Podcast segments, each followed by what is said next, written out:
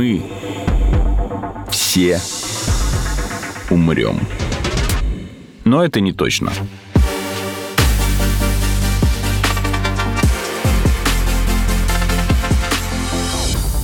Здравствуйте, это подкаст «Мы все умрем, но это не точно», где мы с научной точки зрения изучаем, что готовит Земле и людям обозримое будущее. Меня зовут Артем Буфтяк, рядом со мной мой друг, коллега и соведущий Игорь Кривицкий. Привет, привет. И в разные времена, разные области науки были самыми приоритетными, самыми модными, самыми перспективными. В свое время это была химия, физика, ну, можно перечислять очень долго. Сейчас многие считают, что фотоника – это такое самое мощное и главное направление, которое будет интегрировано во все сферы нашей жизни и, собственно, за этой наукой, за этой дисциплиной будущее. Так это или не так, надеюсь, нам сегодня поможет разобраться наш эксперт, профессор Сколтеха, Аркадий Владимирович Шипулин, заместитель директора Центра по фотонике и квантовым материалам. Аркадий Владимирович, добрый день. Здравствуйте. Такой первый вопрос, чтобы немножко помочь нашим слушателям вникнуть. Фотоника – это же от слова «фотон», Фотоника – это скорее от слова оптика. Ну, а оптика, угу. вот она от слова фотон. Потому что с оптикой люди связаны на всей истории своего существования. А фотон, как вы знаете, это частичка света, которая была введена в обиход, в язык, ну, достаточно недавно, тогда, когда люди поняли, что свет состоит из квантов, свет состоит из фотонов. Поэтому лучше сказать, что фотоника – это от слова оптика. Угу. Ну, насколько я понимаю, раньше эта область науки и занималась оптикой, а сейчас она занимается практически, ну, наверное, всеми областями науки. То есть это и медицина, и химия, и физика, телекоммуникации, экология. Я Скорее чуть-чуть готовился... наоборот. Эта технология применима вот в куче разных областей науки и технологий. А какая технология? Это же, опять же, область науки, это дисциплина. Ну, сейчас, как бы, насколько я понял, по крайней мере, под словом фотоника имеется в виду и научная дисциплина, и ее, скажем так, производные в виде каких-то технических устройств. Насколько я понял, ты не Аркадий, поэтому можно спросить у гостя. Слово «фотоника» родилось в середине 70-х годов. Угу. И само это понятие фотоника, оно родилось в связи с возникновением волоконно-оптических линий связи. Угу. На самом деле, когда люди принялись создавать то, что мы сейчас называем интернетом, а фотонные линии связи составляют там больше 90% любого интернета, любой системы коммуникации, то для того, чтобы описать весь комплекс проблем, весь комплекс технологических решений, понятий, ну, собственно, вот и было введено это слово. Угу. Оптика как таковая, она, естественно, существовала до этого. Если коротко, то фотоника – это оптика плюс взаимодействие излучения с веществом. И еще очень важно, конечно, это важная веха, скажем так, которая привела к развитию фотоники, это существование лазеров, изобретение лазеров и развитие технологий лазерных систем. Так что Фотоника – это практически более или менее эквивалентно волоконно-оптическим линиям связи системам оптических коммуникаций. Просто у тех, у кого с физикой э, не так хорошо, как у ученых, э, мне кажется, может возникнуть вопрос. Окей, фотоника, свет. Но как это связано с передачей информации и со связью? У нас есть обычные линии телекоммуникации, провода. Раньше это был телефон, потом это стал интернет. Какое-то время интернет был вообще по телефонной линии. А тут получается, это вот то страшное слово, которое называется оптоволокно? Да, именно это страшное слово. Я думаю, что я сейчас еще более страшные слова буду произносить. Смотрите, для того, чтобы передать информацию, вам нужно закодировать как-то эту информацию. Ну, например, вот мы говорим разной тональности, с разной скоростью, с разной какой-то там интенсивностью звука. Все это можно передать так называемом аналоговом формате, либо в цифровом формате. Угу. Аналоговый формат это, ну, вот то, что вот мы говорим, как бы то и передаем, да. Так, если Запись на грамм-пластинку. Запись на грамм-пластинку, да, вот те самые пляски на костях, да, пресловутые. А чтобы передать информацию в цифровом виде, во-первых, надо всю эту информацию закодировать, то есть представить в виде нулей единичек, и потом эти нули единички закинуть куда-то, передать из точки в точку, и на той э, стороне передачной линии раскодировать и получить вот эту информацию. Теперь понятно, что мы хотим передавать как можно больше информации. И все развитие коммуникационных систем шло по пути повышения скорости передачи информации. И объема. За счет скорости, судя по всему. Ну, да. То есть это объем в единицу времени, это скорость передачи информации. Теперь смотрите, если вы хотите передавать информацию по железным проводам, ну, точнее, по медным проводам, угу. то, дойдя до некой частоты передачи вот этих нулей единичек, дальше вы просто по частоте подниматься не сможете. То есть вы не сможете увеличить емкость передаваемой информации единицу времени. Ну, то есть это обычные физические ограничения материала, выбранного способа и так далее, электромагнитного да, воздействия. Да, давайте просто скажем слово ограничение, я не буду там говорить не страшные слова. Как можно было продвинуться дальше. Значит, продвинуться дальше можно было только преобразовав электрический сигнал в оптический и распространив этот оптический сигнал по там, некой среде, которая позволяет распространять этот сигнал. Волоконный световод – это совершенно уникальное изобретение. То есть сигнал распространяется в волоконном световоде практически без потерь. Вот как его туда закинули, так он через, там, предположим, там 30, 40, 50 километров, так он и вышел. Mm. И закинуть туда сигнал можно с очень-очень большой частотой. То есть количество нулей единичек, которые передаются в единицу времени, в волоконном световоде, оно просто несопоставимо выше с тем же количеством, которое вы можете распространять по там, железному проводу. Ну, потому что фотон, скорость света, соответственно, скорость передачи информации, конечно, не скорость света, но значительно выше, чем обычная скорость информации электронная. Ну, скажем Или так... я ошибаюсь? Нет, скорость там приблизительно... Ну, зависит, от, опять же, от среды, как mm-hmm. вы передаете. Дело вот в чем. Дело в том, что когда вы передаете сигнал по железному проводу, он начинает деградировать. Он начинает расплываться, он начинает корежить. Провод или сигнал? Сигнал. Сигнал. Угу. Провод, слава богу, лежит себе ржавеет спокойно. А когда сигнал распространяется по волоконному световоду, конечно, это тоже происходит, но это происходит на гораздо больших расстояниях. Вот давайте я вам цифру назову. Интенсивность сигнала падает в два раза после распространения на 30 километров в обычном угу. волоконном световоде. То есть это вот всего ничего. То есть вы представляете, 30 километров он бежит, с ним ничего не происходит практически. А после изобретения оптических усилителей вы можете обмотать Землю там несколько раз и распространять сигнал. Система коммуникации, которая основана на вот именно волоконно-оптических линиях связи, это была точка как бы бифуркации, точка, когда эволюция человечества пошла по-другому. Почему? Потому что с возникновением возможности мгновенной передачи информации вот все человечество, оно приобрело нервную систему. То есть это такая нервная система человечества, когда происходящее в одной точке мгновенно становится известно везде. Угу. До этого, ну, представляете, это там письма написать или там, не знаю, там голубиная лошадьми. почта, там, лошадьми. Угу. А тут вдруг возникло совершенно новое качество в человеческом обществе. То есть все все знают, мгновенно причем все знают. Тут нет задержки передачи информации. Вот э, когда мы сейчас с вами, кстати, говорим, ну, между нами там вряд ли, а вот э, между, там, ну, я не знаю, другим городом, если бы это сейчас транслировалось на другой город, то вот этот сигнал, он бы шел в любом случае волоконно-оптический световод, распространялся бы в оптическом диапазоне, да, по этому световоду, и только там раскодировался, и опять по электрическим проводам шел бы в наушники там или куда-нибудь. То есть я еще раз хочу сказать, что волоконно-оптические линии связи и фотоника, которые с этим связаны, это основа нервной системы современного человечества если хотите так. Хорошо. Но почему последние вот 20 лет начали говорить о фотонике как о главной науке, которая ну, сейчас самая перспективная? То есть, э, раз вы уже заметили, что произошло это еще в прошлом веке, открытие и, так сказать, движение целенаправленное в эту сторону, в сторону фотонов, передача информации по волоконно-оптическим линиям, а не по витой паре. Многие даже не видели. Многие до сих пор думают, что провода такие металлические у них в домах, в жилах, но на самом деле нет. Там такое волокно, которое специальными сварочными аппаратами паяют. В общем, все сложно. Почему такой ажиотаж? Я думаю, что, во-первых, это связано с тем, что необходимость передачи информации и необходимость контроля там, в разных областях. Это вот начиная от медицинского контроля, там, контроля за конструкциями и необходимость именно передачи большого количества информации, она привела к тому, что на фотонику стали обращать все больше и больше внимания. Угу. И, как я уже сказал, это возможно сделать только в оптическом диапазоне, но я думаю, что к этому можно добавить еще ну, несколько факторов. Давайте вот попробуем их перечислить. Первый фактор – это развитие оптических наук, скажем так, на наноразмерной шкале. То есть то, что называется нанофотоника, нанооптика, там как угодно. Это был огромный бум где-то последние 20 лет. И связан он был с тем, что ученые научились структурировать материалы на наноразмерах. Почему это важно? Вот сейчас мне придется все-таки сказать несколько страшных слов, потому что иначе не получится. Представьте себе волну. Ну, все приблизительно представляют, что такое волна. И даже, может быть, все приблизительно представляют, что такое длина волны. То есть вот это один цикл. Угу. Свет – это тоже волна, несмотря на то, что он фотон. И свет тоже обладает некой длиной вот этого цикла. Длина этого цикла, если очень-очень грубо, это где-то один микрон. Угу. На самом деле световой диапазон это немножко меньше, там инфракрас немножко больше, но вот давайте для простоты один микрон. Ну да, есть видимый спектр, собственно, есть это, спектр, это все да. зависит от частоты волны, да. Да. Так вот, взаимодействие волны с веществом очень сильно зависит от того, какая структура вот этого вещества по сравнению с длиной волны. Если она существенно меньше длины волны, то свет воспринимает ее как непрерывную среду. Вот, например, стекло. Да? Вот, непрерывная среда.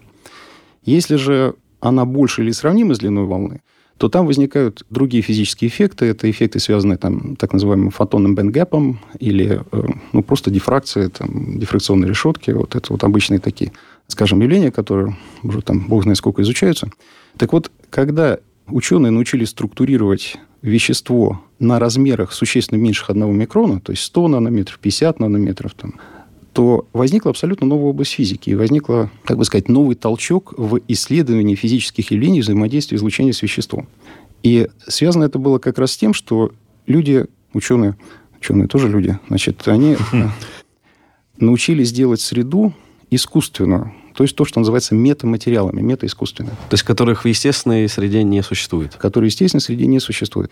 И научились делать метаатомы, то есть искусственные атомы. То есть очень-очень маленькие объекты на размерах как раз вот там десятки, сотни нанометров, что существенно меньше длины волны, поэтому свет воспринимает это просто как среду. И спокойно в ней распространяется. Так сказать нельзя. То есть я бы так сказал, что круг явления, который возник при этом, вот он дал толчок вот этому 20-летнему развитию, угу. но спокойно распространяться в этой среде он по разным причинам не может. Значит, и основная причина это то, что идет очень большое поглощение. То есть свет очень просто гасится на вот этих вот метаатомах, они поглощают его энергию, особо там не дают ему где-то куда-то распространяться. Угу. Но Ровно тем не менее, наоборот. даже если вы на поверхности нарисуете вот эти вот метаатомы и сделаете среду в соответствии с вашими, скажем, пожеланиями какими-то, применениями к чему-то или там какими-то физическими эффектами, то это уже объект, который в природе не существовал до этого, который люди научились делать и которые вот исследовали и исследуют до сих пор в огромном количестве публикаций. Если посмотреть на количество публикаций в нанофотонике,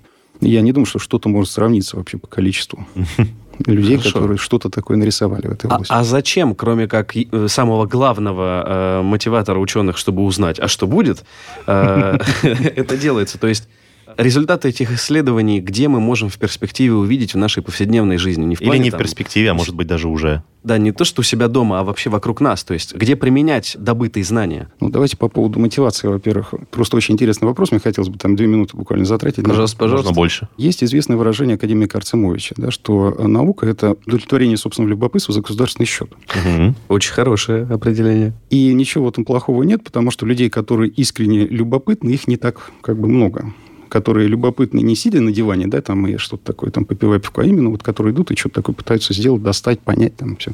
есть немножко другой подход к этому вопросу. Что нужно для того, чтобы что-то родилось новое? То есть, какие сочетания факторов, какое сочетание факторов нужно? Вот тут, к сожалению, предсказать что-то, ну, скорее всего, просто невозможно. Пример Александр Сергеевич Пушкин, да, кому пришло бы в голову выписывать дедушку из Африки, да, чтобы получить русского поэта. Маловероятно, да, чтобы uh-huh. кто-то бы это сделал.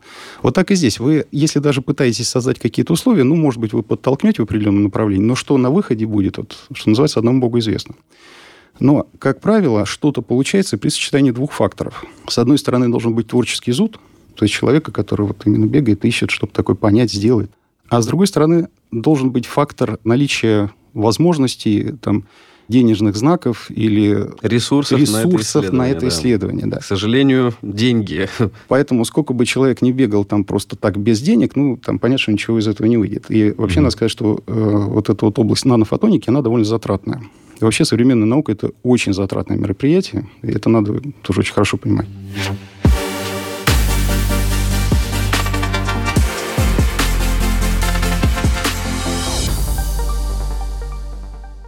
Возвращаясь к вопросу о том, кому и зачем это надо. Вообще сказать, что нанофотоника сильно изменила нашу жизнь, ну, это, наверное, будет преувеличением. Она изменила некие фундаментальные понимания, фундаментальные аспекты понимания, вот так лучше сказать. Причем изменила до такой степени, что пришлось переписывать учебники. Я не знаю, говорит ли что-нибудь аудитория имя Льва Давидовича Ландау. Ну, да. я думаю, что должно Ну, нам, по крайней мере, говорит. Это был совершенно гениальный физик-теоретик, и Лев Давидович написал в свое время курс теоретической физики. То есть это был уникальный курс, он и остается уникальным. Уникальность его заключается в том, что все физические явления рассматриваются с одной точки зрения. Вот есть одна исходная точка, и с этой исходной точки развивается все, начиная от механики и заканчивая, даже не заканчивая квантовой механикой, а дальше там и квантовая оптика, там и все-все-все-все-все. И вот э, эта исходная точка, если сформулировать не в научных терминах, а так в общечеловеческих терминах, что природа ленива. Вот природа ленива, она всегда ищет самый простой путь. Она всегда ищет путь наименьшего сопротивления и наименьшего действия. В данном случае это формулируется как путь наименьшего действия. Вот представляете себе, из одной вот этой вот точки да, человек создал курс теоретической физики. Прекрасно. просто. Да. Так вот этот курс пришлось пересматривать. Потому что у Льва Давидовича в восьмом томе есть э, рассуждение о том, что в оптике не существует магнитного отклика. Это, опять-таки, страшные слова, которые просто поверьте мне на слово. Ладно, вот, вот оно там есть. И что такое магнитный отклик, давайте тоже не, это сам, не углубляться. Уже похоже на религию, просто поверьте мне. Да, ну, да, где-то так. И когда люди приняли заниматься метаматериалами, вот этой вот самой метаповерхностями, откликом материалов на оптический сигнал, выяснилось, что метаматериалы, они обладают этим магнитным откликом. То есть это была совершенно фантастическая вещь, которая вообще не существует в природе, и это перевернуло понимание того, как вообще свет может распространяться. То есть это То маркер есть... искусственности такой некий у них появился. Да, если хотите, да. И вот если, например, возьмете стакан, положите в обычную воду карандаш, ну вот он будет как преломляться, да, он uh-huh, как-то будет. Uh-huh. А вот если эта вода будет состоять из метаматериалов с магнитным откликом... Метавода. Метавода, да. То карандаш у вас будет переломляться в другую сторону, как бы. То есть у вас свет идет по-другому, вот с точностью, угу. что называется, до плюс-минус. То есть, если в, в обычном воде он пойдет влево, то там он пойдет вправо. Ага. Это, это магия это, уже. Это уже, да, это начинается магия, и магия на уровне Гарри Поттера. То есть, вот этот эффект, в принципе, может привести, или на основе этого эффекта можно сделать плащ-невидимку, например. Мое тело исчезло. Я знаю, что это такое. Это мантия-невидимка. Меня не видно? Это большая редкость. Угу. Собственно, если читать заголовки популярных изданий, то когда речь заходит про фотонику, регулярно плащ-невидимка там всплывает. Да, более того, регулярно всплывает невидимый танк, например. Конечно. Ну, плащ-невидимка для танка, да. Чехол-невидимка такой, Чехол да? невидимка. И э, всякое такое. То есть понятно, что если вы начинаете серьезно заниматься этим вопросом, то, ну, кроме улыбки это ничего не вызывает. Угу. Но на аудиторию хорошо действует, и, опять же, хорошо действует на процесс привлечения средств, скажем так, для такого рода исследований. Потому что, понимаете, это между учеными и деньги дающими всегда существует некий такой симбиоз. То есть э, мы что-то говорим, мы понимаем, что не все из того, что мы говорим, мягко говоря, осуществимо. Та сторона тоже понимает, что не все, что мы говорим, это правда, но тем не менее, значит, вот это вот процесс идет, потому что обе стороны понимают, что если не вкладывать деньги во что-то, что непонятно сейчас, мы никуда не придем. Угу. Ну, после последней конференции Цукерберга слово «мета» очень помогает привлекать деньги, мне кажется, после его объявления метавселенных. Знаю, Игорь. Я, может, попробую приземлить, э, то есть отойти mm-hmm. от фантастики вот с шапками и танками-невидимками и попробовать на что-то, что уже существующее. Mm-hmm переложить тему. Скажите, материал Ванта Black, который поглощает видимое излучение там до 99 с чем-то процентов. Это абсолютно черный материал, вот эти заголовки да. были, да. Да, нет, но он-то, понимаешь, он, по крайней мере, реально существует, и я даже видел его. То есть ну, он реально выглядит как дырка в пространстве, то есть не видно ничего абсолютно. И это тоже искусственный материал, там из как-то особым образом построенных нанотрубок углеродных. Можно сказать, что это вот тоже относится к области фотоники. То есть это некий метаматериал, искусственно созданный человеком, который проявляет особые свойства при взаимодействии с э, излучением видимого спектра. Да, это как раз вот пример вот mm-hmm. того, что можно показать, скажем так, и что можно использовать. Вот. А я продолжу тогда историю с приземлением. Все мы пользуемся беспроводными технологиями сейчас. Э, то есть, если раньше можно было увидеть модного человека с Bluetooth-наушником, и ты думал, как он богат. Как у меня был такой. Да, но у тебя он уже был, когда эта технология стала более-менее приемлемой по стоимости. То сейчас у нас Wi-Fi, люди без Wi-Fi чувствуют себя... Неуютно. В допотопные времена какие-то, да, что это такое, зачем мне провод? И тут появляется новое словечко для некоторых – Li-Fi. Так вот, у меня вопрос. Если с Wi-Fi все понятно, это просто радиочастота, закреп... ну, закрепленная радиочастота, которую используют для того, чтобы передавать информацию. 2,4 ГГц и 5 ГГц самые частые. Ну, по крайней мере, то, что ну, в, в стандартах 5G, сейчас да, находится, это. да. То Li-Fi, окей, передача информации с помощью света, кодируем нули единицы, там увеличили интенсивность луча, уменьшили, вот единичка, вот ноль, все понятно, по проводу. То каким образом можно передавать... Без проводов. Информацию, да, с помощью света. А если я так кепочку на телефон положу, все, нету передачи, свет же не проходит через кепочку Ну, а так-то, если фольгу положишь на телефон, у тебя Wi-Fi не будет на нем работать. Так, а ну замолчи. Справедливо, Игорь. Но все-таки, как вообще это работает? Я так понимаю, что модераторы э, в свое время клали все-таки гвозди под паровоз, да, если я не ошибаюсь. Ну, я вас имею в виду монетки, да. Да, естественно, интересно. Потому что что-то накрыть такое, что-то сломать, чувства. Значит, ну, естественно, так сказать, первый сказать, ну, не накрывайте, чтобы она работала, и все. Смотрите, радиодиапазон от оптического диапазона, он, собственно, ничем особо не отличается, кроме длины волны. Угу. Потому что и то, и то описывается в рамках тех же самых уравнений, уравнений Максвелла. И физика там, ну, близкая, очень близкая. То есть, если вы знаете, как распространяется радиоволна, вы знаете, как оптика распространяется и так далее. Отличие заключается в следующем. Если вы хотите передать большое количество информации по свету, то вам необходим так называемый когерентный источник излучения. Что такое когерентность? Когерентность – это тогда, когда вот эта вот самая волна ваша, оптическая, угу. она не прерывается. То есть она вот как вот она вот идет, вот так она идет, идет без всяких разрывов, без э, пере... Без импульсов, без скачков, короче. да, угу. без каких-то, значит, искажений. Чем длиннее вот эта вот Волна? длина волны без искажений, тем угу. больше когерентность. Это, собственно, называется длина когерентности. И источник вот такой вот когерентной волны – это лазер. Так вот, лазер, он, ко всему прочему, еще обладает направленностью. Вот если у вас есть лазерная указка, да, вы же угу. точка, да, то есть она не во все стороны распространяется. Но она очень... Э, очень медленно Медленно, да-да-да. Пятнышко там такое получается, да. не совсем точка. Да. Ну, да. Радиоволна, которая распространяется от антенны, она распространяется во все стороны. Все направленные. Да. Поэтому, с одной стороны, это хорошо. То есть она распространяется во все стороны. С другой стороны, ну, мы знаем, опять же, что вот есть ограничения на частоту передачи, и если мы хотим передавать с большой частотой, то берете лазер, значит, кодируете его и передаете. Но, к сожалению, только в одну точку. То есть, что такое Wi-Fi? Wi-Fi – это вот если вы поставите в потолок источник, угу. положите вот сюда, например, На приемник какой-то, угу. да. Ну, вы можете сделать так, чтобы она расходилась побольше, так сказать, ну, вот в размере вот здесь вот, да, угу. И вы получите, собственно, передачу информации вот отсюда сюда с очень большой частотой, с очень большой емкостью. Вы можете подключиться к интернету через вот это вот все. Было бы зачем, что называется. Я имею в виду, что если это реально нужно, то эта технология, ну, она готова, да, можно угу. ее применять. Но тут вот возникает вопрос, а она действительно принесет что-то такое, что вот очень-очень хочется, и вот его не было, вот наконец, значит, Wi-Fi, о, все, приехали, ребята, классно. Ну, ну нет. Скорость нет. плюс отсутствие провода, судя по всему, все. 5G это тоже отсутствие провода, угу. тоже да, скорость. Безусловно. Но да. при этом не зависит вот так четко от направленности этого излучения да. и от места, да. где лежит потом твой приемник. Да. А, но направленность излучения, опять же, она может быть плюсом, может быть минусом. То есть, если вы хотите передать информацию только конкретно вот кому-то, угу. да, то желательно все-таки ее направить куда-то. Угу. И вот, например, Free Space Optics или э, передача информации в свободном пространстве, вот она так устроена. То есть у вас лазер просто с одного здания на другой, предположим, здесь источник, здесь приемник, угу. и вот вы передаете информацию по этому каналу. Вот там не надо, чтобы это все куда-то шло. Опять же, ну, легко себе представить какие-то применения, когда вы не хотите, чтобы все слышали о том, о чем вы разговаривали. Угу. И, соответственно, тоже это очень хорошая система для вот такого. То есть Li-Fi и Free Space Optics это вот такие вещи, которые взаимосвязаны. То есть ну, где-нибудь в горной местности, например, да, вот у тебя на горе обсерватория, а внизу там несколько метеостанций, которые там ей передают свои данные. Да, да, да. Mm-hmm. Или, э, знаете, есть такая, я даже не знаю, ну, тема, наверное. Если происходит какое-то, не дай бог, стихийное бедствие, и большой регион оказывается отрезанным информационно от всего остального мира. Угу. Ну, можно себе представить, да, землетрясение, угу. предположим, там какой-нибудь обвал, и все, перерезало кабель, все, информации никакой нет.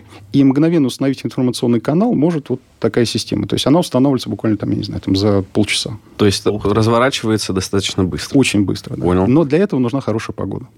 А, а, ну, чтобы, да. соответственно, не было влияния на да. излучение. Да, да.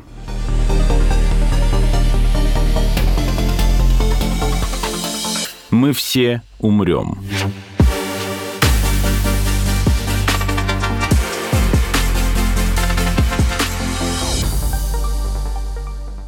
Часто же говорят, опять же, про безопасность и там криптографию с использованием фотоники можем отложить пока что. Хотя бы банальные вопросы. Одно время там карьера меня заводила в разные стороны. Занимался обеспечением безопасности в беспроводном сегменте. И этот вопрос стоит очень остро. Допустим, я знаю, что Сколково одно время оно задавалось этим вопросом, чтобы настроить какую-то безопасность хотя бы в переговорках, потому что там заказывали пентестеров, которые приходили и действительно пытались поломать систему, перехватить изучить, сигнал, да, да. с какого расстояния человек сможет подключиться, например, к точке доступа в переговорке, перехватить угу. сигнал и так далее. То есть вопрос безопасности, если мы говорим про беспроводной сегмент э, Wi-Fi, он очень остро стоит, и защитить трудно. Но когда говорят про телекоммуникацию с помощью... Wi-Fi? Не-не-не, я не про Wi-Fi, я хотя бы говорю сейчас про оптоволокно. Mm-hmm. То есть, насколько я понял, если человек захочет какую-то информацию украсть, то об этом сразу узнают, потому что изменится там распространение света в оптоволокне. Короче, об этом сразу станет понятно, можно отключить передачу данных, и это очень сильно повышает безопасность. Плюс нельзя на расстоянии никак перехватить информацию, то есть либо ты в оптоволокне, либо ты ничего не, не видишь, да. Mm-hmm. А вот с обычной передачей информации так не получится. Можно и перехватить, так сказать, с бачка. С, с беспроводной ты имеешь в виду, да? И с проводной тоже. Давайте, может быть, немножко поговорим про безопасность информации. Ну, представьте себе, у вас есть две точки, между которыми вы хотите передать какую-то информацию, чтобы, значит, никакие враги туда не, не вклинились, да? У вас есть внутренний периметр, то есть считается, что внутри периметра все secured, и никто там... Врагов нет. Врагов нет, да. Все свои. Также и там. Да? Теперь информация выходит за периметр, угу. и вот на этом вот... Гонец с депешей седлает лошадь, так? Да. На этом треке, собственно говоря, и мы рассуждаем о том, как сделать так, чтобы обезопаситься. Да? То есть не внутри периметра. Потому что mm-hmm. внутри периметра всегда есть человеческий фактор. И, ну вот, насколько я знаю эту проблему, основным каналом потери информации всегда является человеческий фактор. Пароль 0000. Ну, сотрудника купили скорее. Ну, конечно, да. Ну, понимаете, потому что те системы или те коды засекречивания, которые используются сейчас, они ну, непробиваемы на сегодняшний день. Они абсолютно удовлетворяют всех, они непробиваемы, и квантовые вот эти вот системы, Quantum Key Distribution, они могут понадобиться, скорее всего, только тогда, когда люди изобретут квантовый компьютер. Поэтому вот э, люди, которые разрабатывают Quantum Key Distribution, они пугают людей квантовым компьютером, а люди, которые разрабатывают квантовый компьютер, они, значит, вот говорят, что вот давайте скорее разработаем квантовый компьютер, тогда мы сломаем все key distribution. Это очень хороший такой симбиоз. Это, это, это же классика военного промысла, так сказать. Я придумал пистолет, я бронежилет. Я придумал пулю, пробивающую бронежилет. То же самое. То же самое. Более того, вот э, кодировка сигнала и попытка сломать ключ, это вот из той же серии. То есть это всегда люди шли параллельными путями, и кто-то что-то придумывает, то, значит, разбабахали. Там. В общем, это тоже такая своя интересная тема. К слову сказать, я и не занимался так вплотную. Меня только тоже судьба так немножко прибивала там, э, к этой тематике. Там, если потом будет интересно, расскажу. В данном случае, во-первых, любой сигнал из волоконного световода можно отобрать. То есть, если есть волокно, вы его достаете, вы его немножечко полируете, присоединяете к нему второе волокно, и благополучно кусочек этого сигнала уводится в сторону. Но так при этом разве как... это вмешательство не станет э, очевидно. очевидно для... Нет, оно не станет очевидно. Ничего Сейчас себе. скажу, почему. Значит, а маркетинг давайте... опять меня обманул. Нет, нет, нет, ну что. Маркетинг же говорит о Quantum Key Distribution. Вот то, что вы говорите, это для квантового распределения ключа работает. А для обычного сигнала, который идет по волокну, никакое вот это вот... Если вы там 5% от него э, отберете, никто этого и не заметит.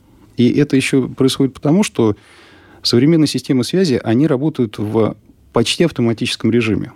То есть, если на той точке, например, сигнал вдруг стал падать по интенсивности, просто угу. идет обратный сигнал, там, ребята, прикрутите немножечко повыше, ну, то есть, не ребята, а ну, да, системе, да, да. Фиксики. Да? Фиксики. Поднимается интенсивность сигнала, там, опять-таки, сигнал выходит на нужный уровень, и система успокаивается, все нормально. Угу. Вот, то есть, она всегда работает в неком диапазоне. Если вы не выходите из этого диапазона, то никаких красных лампочек не возникает. Угу. Особенно, если система использует оптические усилители, то там вообще можно чудеса творить. И с Quantum Key Distribution это немножко по-другому, точнее, совсем по-другому, потому что в этом случае используется один фотон. Один бит сигнал – это один фотон. Угу. В обычной системе в одном бите сигнала там сотни, тысячи, там, огромное количество фотонов. Если вы отберете там парочку, там троечку, да, десяток, сотни, никто не заметит. А здесь, если вы отберете один фотон, и там и был один фотон, то вы, соответственно, сразу на уровне «да, нет». Угу. Ну, то есть единица в ноль превратится. Единица в ноль превращается, это становится известно, а дальше вот происходит тот сценарий, о котором вы говорили, что все обрубается, там враги, скорее, значит, искать э, где враг присоединился. Сравнивать э, Wi-Fi и Li-Fi, это как сравнивать, получается, вот Bluetooth и ECPort. Ну, то есть у нас была технология передачи информации с помощью света, но она была как бы узконаправленная, надо было телефоны как бы класть друг напротив друга четко в определенной позиции. В итоге технология чуть более медленная, но при этом не требующая такого жесткого позиционирования, ее в итоге вытеснила.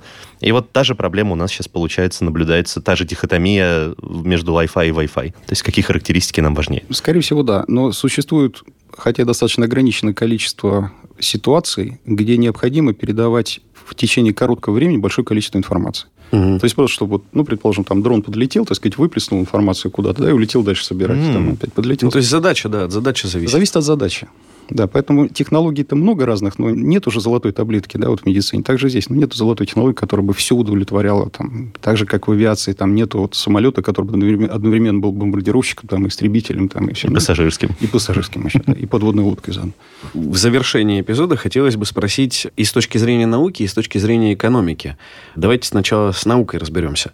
Насколько наши исследования и наши успехи, они конкурентно так сказать, способны относительно тех же успехов и э, объема научной деятельности за рубежом. Так скажу, не буду говорить на Западе, так как я понимаю, Китай уже давно стал солидным игроком, и говорить, что да на Западе тоже. это уже не совсем корректно. Не, Япония, ну да, да, да, безусловно. Ну, просто у нас земля круглая, поэтому если да. идти на запад, то ты к Японии через Америку все равно придешь. И Китай все равно да. придете в Китай. Все равно на запад. Куда не пойдете, все равно придете в Китай.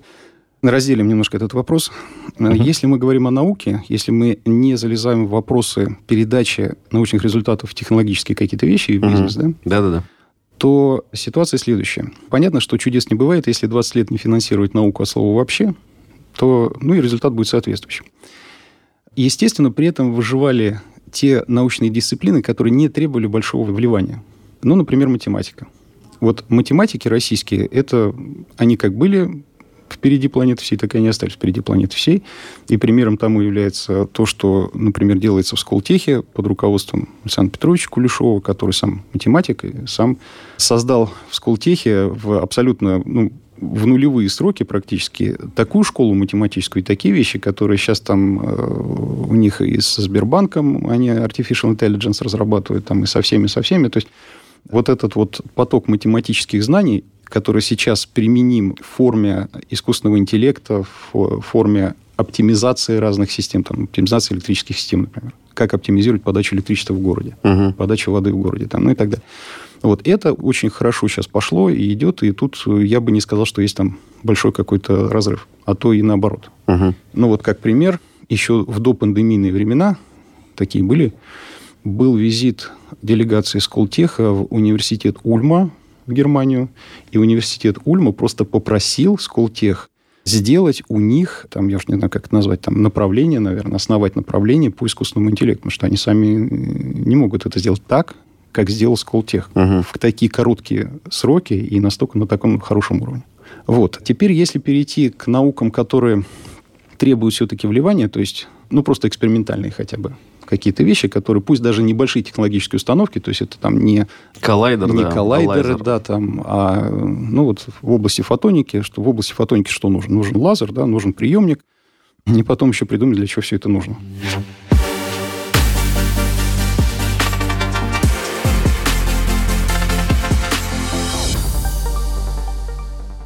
Если брать системы коммуникации, то система коммуникации подразумевает, в общем, достаточно большие вложения. Для того, чтобы делать что-то новое и идти в ногу с тем, что делает, ну, вот на сегодняшний день Huawei, как вы знаете, там практически монополист, сейчас его отовсюду стали выгонять, потому что, ну, боятся люди, ну, как бы он съест всех.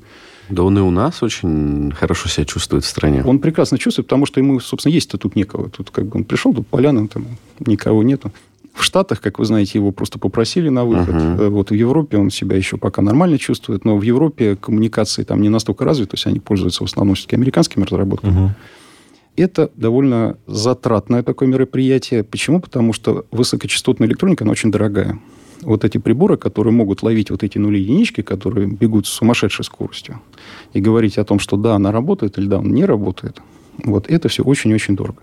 Я могу сказать, что оснащение нормальной лаборатории где-то 5 миллионов долларов.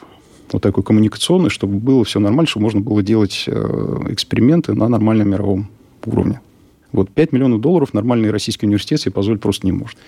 Нормальный китайский университет может позволить себе иметь таких лабораторий в одном университете там десятка. понятно, я думаю, что не надо никого, так сказать, агитировать за советскую власть, да, что если будут инвестиции, значит, будет наука, не будет инвестиций, не будет науки. Это вопрос, извините, это вопрос госфинансирования или это вопрос поиска стороннего заказчика, которому вы продаете свои разработки? Вот это вот тоже вопрос, который можно обсуждать, на самом деле, очень-очень-очень долго. Если вы посмотрите на историю создания Huawei, то вы увидите, что без государственной поддержки эта бы компания не состоялась. Угу. Потому что всегда существует начальный этап развития, когда вы выходите на вот мировой уровень, когда вы ищете бизнес, который можно закрутиться, и вот до этого момента проходит, ну, я не знаю, там 5-10 там, лет, в зависимости от. Да, там хорошо, если там несколько лет. Там, в математике это быстро. Да, вы написали программу, бабах, вот эпс сделали, все. Угу. То, о чем вы говорите, очень хорошо иллюстрирует космонавтика современная, где до сих пор продолжают финансировать, а выхлопа-то нету. То есть он когда-то будет, но к этому выхлопу там тот же Безос сколько, 20 лет шел и так далее. Но Безос... И не пришел еще. Он ну пришел как? просто к тому, что ему есть что показать инвесторам наконец-то. Он слетал, он слетал сам в космос в итоге. Об этом и речь, что деньги нужны сейчас, а результат будет потом. Когда угу. потом непонятно, и я полностью согласен, что да, без финансирования тут наукой Конечно. не пахло ну, Так-то Безосу родители дали 300 тысяч на открытие Амазона изначально, так что тоже ну, вот видишь. финансирование, да. Здесь, конечно, нужна государственная поддержка, но государственная поддержка, она должна быть очень разумной. Она должна идти в комбинации и в какой-то в симбиозе с бизнесом. И эти люди, я имею в виду бизнес-структуры и государственные структуры, они, конечно, должны как-то вот понимать друг друга, там, говорить на одном языке, у них целеполагание должно быть более-менее согласованное. То есть вопрос координации. Вопрос координации и вопрос мотивации. Угу. Как всегда, то есть любое большое дело – это вопрос координации, вопрос мотивации. Вопрос был о том, как бы сделать, то есть сравнить с мировым уровнем. Значит, мы начали сравнение с наукой, что вот, ну, понятно. И дальше есть технологический, скажем, аспект всего этого мероприятия. То есть это тоже часть науки. Там разделить, где наука, где кончается наука, где кончается, начинается технология, на самом деле довольно сложно, потому что технологические возможности позволяют вам сделать объект, который вы исследуете, и на основе этих исследований вы даете рекомендации технологам, которые делают следующее, и вот это все такой, значит, взаимо, как бы обогащающий такой процесс. Технологии, как вы знаете, микроэлектроники в России были утеряны. Угу. Счастливые демократические Эффективно. Ну, как эффективно. Они просто а, были утеряны. Он с иронией. Я с иронией, что, так сказать, была задача, предположим. Ну, ну ладно, не суть, да. И, да, и в том смысле, что если люди ставили эту задачу, то они ее добились очень хорошо. Эффективно. Сказать, очень эффективно. Да. Я не знаю, знаете вы, не знаете, но вот в Советском Союзе был такой слой отраслевых институтов, который, собственно, и предназначен был для того, чтобы академические какие-то разработки переносить в промышленность. Угу. И этот слой был вот уничтожен в первую очередь. Я уж не знаю, как это вышло там, специально, не специально, но как только у вас появился гэп такой, то есть mm. яма между академическими разработками и реальным производственным внедрением, ну все, ребята, у вас цепочка разомкнулась, потому что это же жизненная цепочка, да, вы что-то делаете, вы что-то даете производству, производство что-то производит, прибыль возвращается обратно, и это живой организм. Как только вы где-то обрубаете, ну все, mm. организм не, фун- не функционирует. Ну, приходится покупать просто. Приходится покупать, да. И... Переливание инвестиций. Э, что покупать, что не покупать, это тоже большой хороший вопрос. Что можно сделать здесь и что э, делается там. Ну, если так вот совсем в общем, то понятно, что ждать, пока мы сделаем все собственное, ну, это значит, у нас ничего не будет. То есть понятно, что надо сделать сейчас, поэтому надо покупать какие-то вещи, надо их инсталлировать, надо уже запускать. Ну, вот система 5G, например, да, ну, нет у нас системы 5G. Но зато мы можем купить железо и сделать на него софт. Поставить, и оно будет уже работать. За то время, пока мы будем ставить работать, получать какую-то прибыль, мы можем уже начать делать какие-то компоненты. После того, как мы начнем делать компоненты и вставлять их в это железо, свои компоненты, мы в следующем уровне придем, собственно, к приборам, уже целым каким-то там объектам, которые можно создавать, и блокам, назовем их так, да, которые можно заменять эту систему, и так далее, и так далее. То есть это просто вопрос разумного подхода. И я более того скажу, что этот подход, вот он как бы и исповедуется в Сколтехе, сейчас делается. У нас есть центр 5G, ну, вот если у вас будет возможность пригласить Диму Лаконцева сюда, если вы его еще не приглашали, то я думаю, что вы очень хороший источник информации получите. Я думаю, с большим удовольствием. С удовольствием, да. да. Хорошо. Ну, а тогда уже о технологии и конкретных примерах мы поговорим в следующем эпизоде. Большое спасибо, Аркадий Владимирович, что пришли и уделили время. Услышимся тогда в следующем эпизоде. Большое спасибо. Мне было очень приятно с вами поговорить. Благодарю. Вы слушали эпизод подкаста «Мы все умрем», но это не точно. Слушайте эпизоды там, где вам удобно. Например, в приложениях Apple Podcasts, Google Podcast, CastBox или SoundStream, а также на Яндекс Музыке или на Spotify. Комментируйте и делитесь с друзьями.